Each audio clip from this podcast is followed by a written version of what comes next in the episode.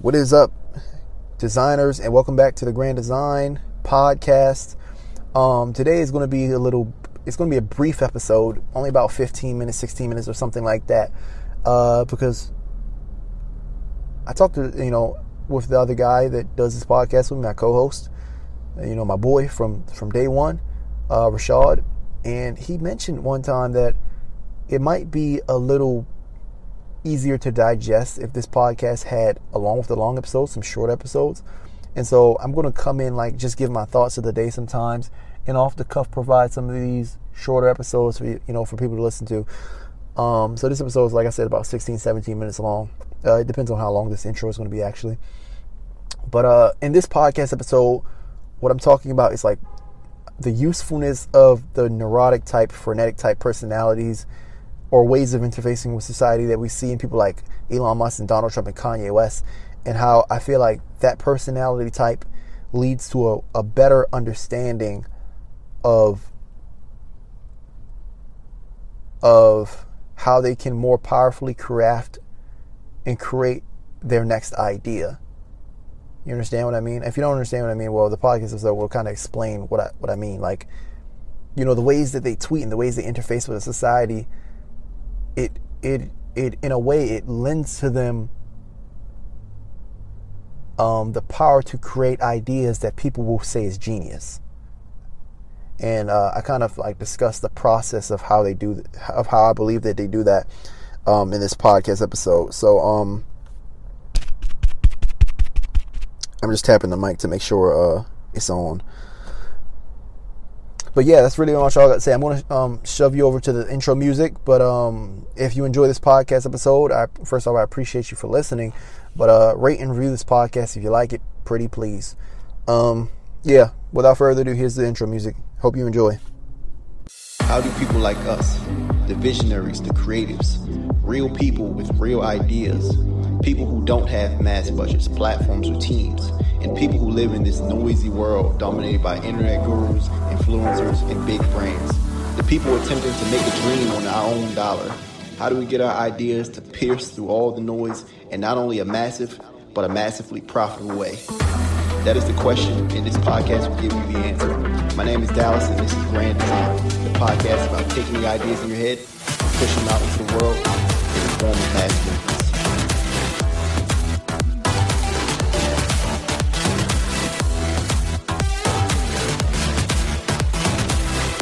What is up, designers, and welcome back to the Grand Design Podcast. You got a brief episode today. Um, what I'm talking about in this episode today is, um, you know, the different personality types. You know, well, let me be more specific. What we're talking about in today's episode is, you know, people like Elon Musk, Kanye West, Donald Trump, and how outwardly in the public eye they appear to have this frenetic style of interfacing with the world and what I want to talk about in this podcast episode, even though I keep screwing it up, is that how I think that frenetic personality type, that neurotic, you know, like think about how Kanye West tweets, how Elon Musk tweets, how Trump tweets, and things like that, um, is actually conducive to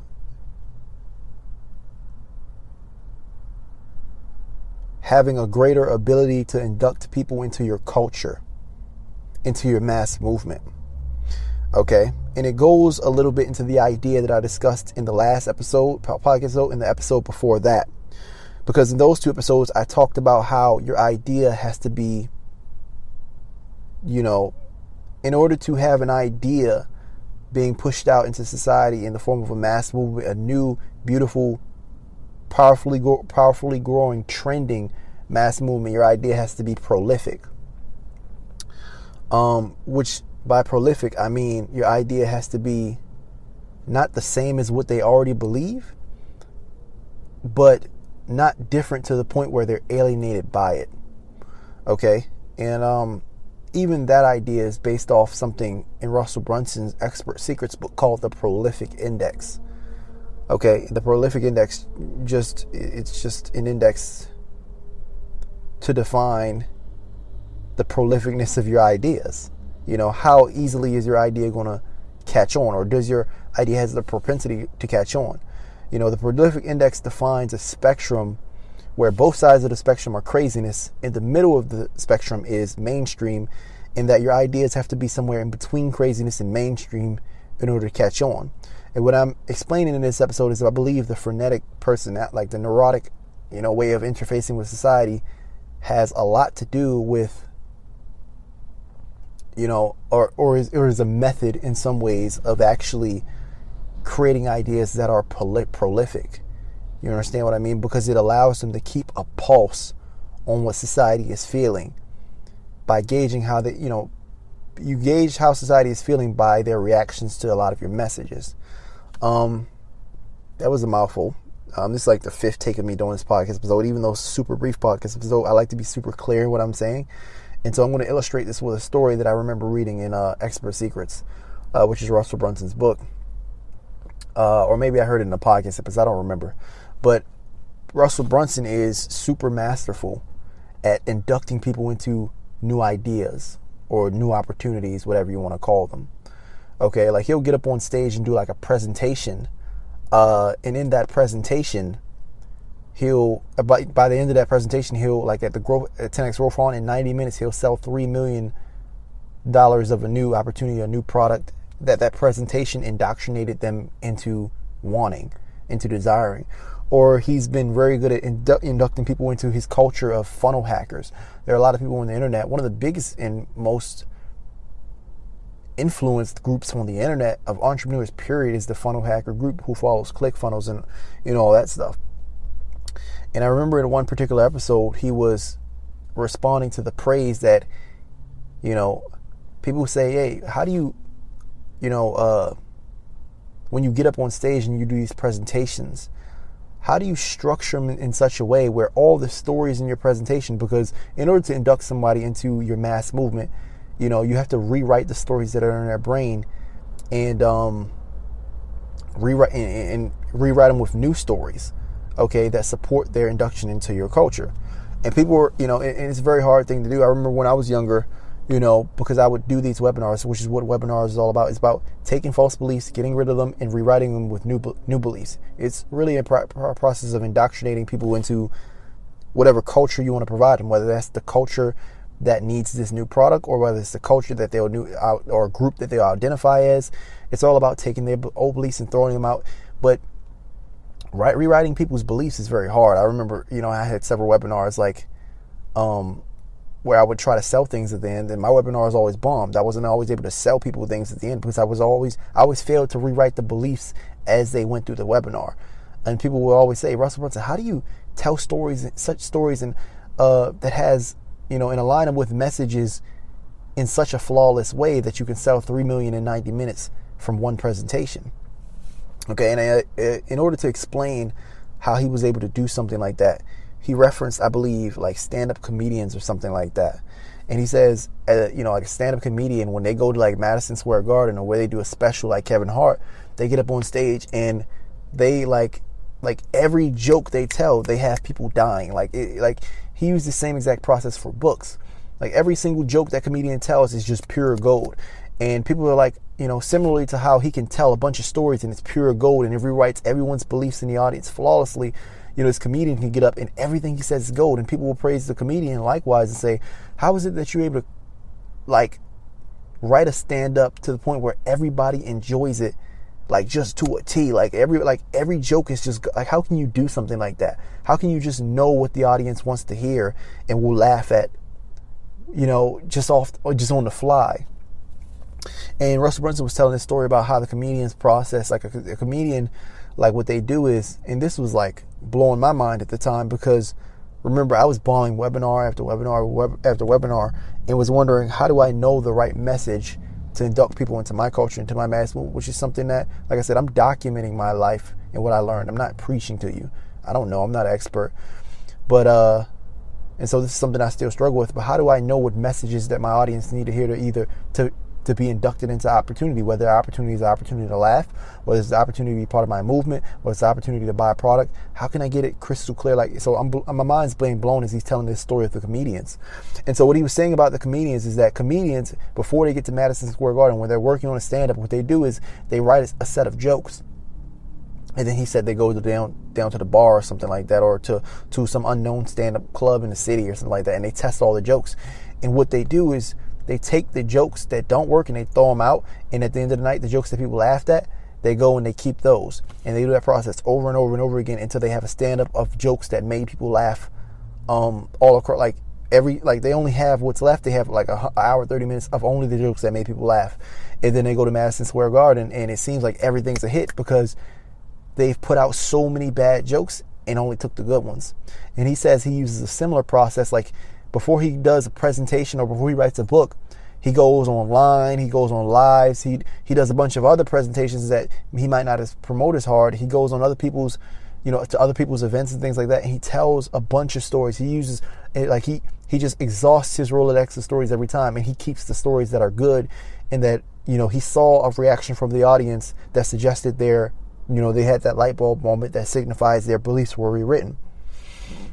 And using that, he you know at the end of the day when he goes and does his own book or his own presentation that he really wants to sell on, all he has left are the you know the Rolodex of stories that were successful at giving people that light bulb moment, which signifies their beliefs were rewritten and they're ready to move on uh, and be inducted. Okay, and so when he gets up and he does his presentation, he sells three million in 90 minutes. Is because he has all these golden stories that he knows will rewrite people's false beliefs and gives them the new you know the new beliefs that they need in order to step forward and actually accept his opportunity. Um, when there's a lack of you know what I'm saying? When all false belief crumbles, the only th- the only option people really have as human beings is to accept the new beliefs that you're giving them and step forward into the opportunity. There's no resistance left in his own words when there are no false beliefs holding them back from an opportunity. The lack of false beliefs is belief, you know. And if you believe this opportunity can change your change your life, you'll do anything for it. And so I'm saying similar to that concept. Um, I look at and man, it's funny learning about all this different marketing stuff. Even though this isn't really a marketing podcast, learning all about this, like these different ways people approach, you know, marketing and storytelling in order to induct people in their, you know, to to, to discover rather which stories are not too crazy for people to accept and which stories aren't too mundane and too mainstream to accept. And using this process to determine which beliefs are prolific enough like they're you know they got enough of the old and enough of the new to where people would accept them and it'll give them a light bulb moment.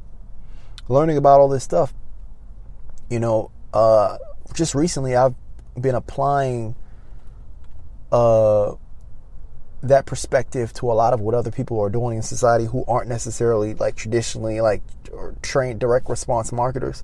And so looking at it in that way, I look at people like Kanye West and Donald Trump because if you look at them, a lot of them have cult they have cult followings. You know, make America great again, uh, like that's a cult following. You know, uh, Elon Musk he has a cult following. People love Elon Musk. They'll buy his flamethrowers. They'll buy his poop. You know, same with Kanye West. You know what I'm saying? I'm a big Kanye West fan you know um but when i look at kanye west and you know like everything that they do like they do have these concrete cults that follow them and will pretty much ride with them and do anything that they say even if you're saying crazy things like his tweets are crazy like um but this is the way i look at it you know having like like tweeting like a thousand miles per hour like sending out all these crazy tweets the way i look at it is like that comedian at the bar telling these jokes. You know, it enables him to have a pulse on society because he can immediately get a direct response, like direct response marketing, uh, to the ideas that he's putting out. And so when he's putting out all these crazy tweets, quote unquote crazy tweets or whatever you want to call them, um, what he's doing is telling the bad jokes and telling he's telling the jokes and he's seeing which ideas are too mainstream for the for his for the for people to actually bond with, and which ideas are too crazy to people bond, for people to bond with, and which ideas are in that prolific zone that people need to hear more of. And he just takes the ideas that are in a prolific zone and he goes to these interviews and he makes a culture around them. Like he continues to perpetuate the ideas that people love, the, you know, the ideas that are in the Goldilocks zone, that are in the green zone. Um, same with Donald Trump. If he says something that goes too far, that, that idea will kind of like fade off the map. If he says something that's too mainstream that no one really reacts to, he looks to, to where people are reacting, to where people are like, oh, You know, because those are the prolific ideas that cultures and cults are formed around. You know what I mean? Um, and so I look at, you know, just a long story short, I look at when they're sending out all these tweets as a process of feeling out what society is like, what society is feeling, and using that as a gauge to create or really to create cultures around new ideas, if that kind of makes sense. Uh, I know it's like a really wordy podcast, a little, little bit of a mouthful. Not might might not make the most sense, but uh, I don't know. Like I feel like in a way, people are just testing the waters. They're trying to keep their pulse on what people are feeling in order to create. Because if you look at one of the uh, one of the qualities of an attractive character, which is attractive character is one of the components of a mass movement, as defined by Russell Brunson's Expert Secrets. Um, one of the uh, one of the qualities of attractive characters is they have nonstop inventiveness. They have a, they have prolific ideas, like they're a prolific idea creator, and so you know like I said, I, I, feel like this is a process of finding what ideas are in a prolific zone so they can continue to be at the cutting edge and continue to be event, inventive and produce ideas and topics and, and things that people haven't necessarily thought of. And they'll call people like Elon Musk and Kanye West, they'll call them like, oh, he's a genius. You know, oh, he because they're they're always saying something insightful, but they get those insightful ideas from these tests that they're running. You understand what I, like? Does that make any sense at all? I don't know you can get a gauge of what everybody's thinking, but no one is saying. The secrets in society by really just listening to what society, giving it stimulus, and seeing how it responds. Okay? That's pretty much all I'm saying in this podcast. So, you know, I would implore people, if if I can have the authority to implore people to do anything with this episode, to say, really be on the lookout. I don't want to implore you to do anything. I'm I'm personally going to be more on the lookout, and I'm going to kind of experiment with, you know, the ways that people, you know, on my own by using some of the ways that these guys are interfacing with society because I believe they might be on to something that's really pretty much it. I don't really have much else to say in this episode. Um, thank you for listening. This is Dallas, and this is the Grand Design Podcast. This was like a little bit off the cuff. Um, if you like this uh, podcast, please rate and subscribe and leave a little review and all that cool stuff. Um, I don't think I have anything else to say. Um, here's the theme music. Peace out.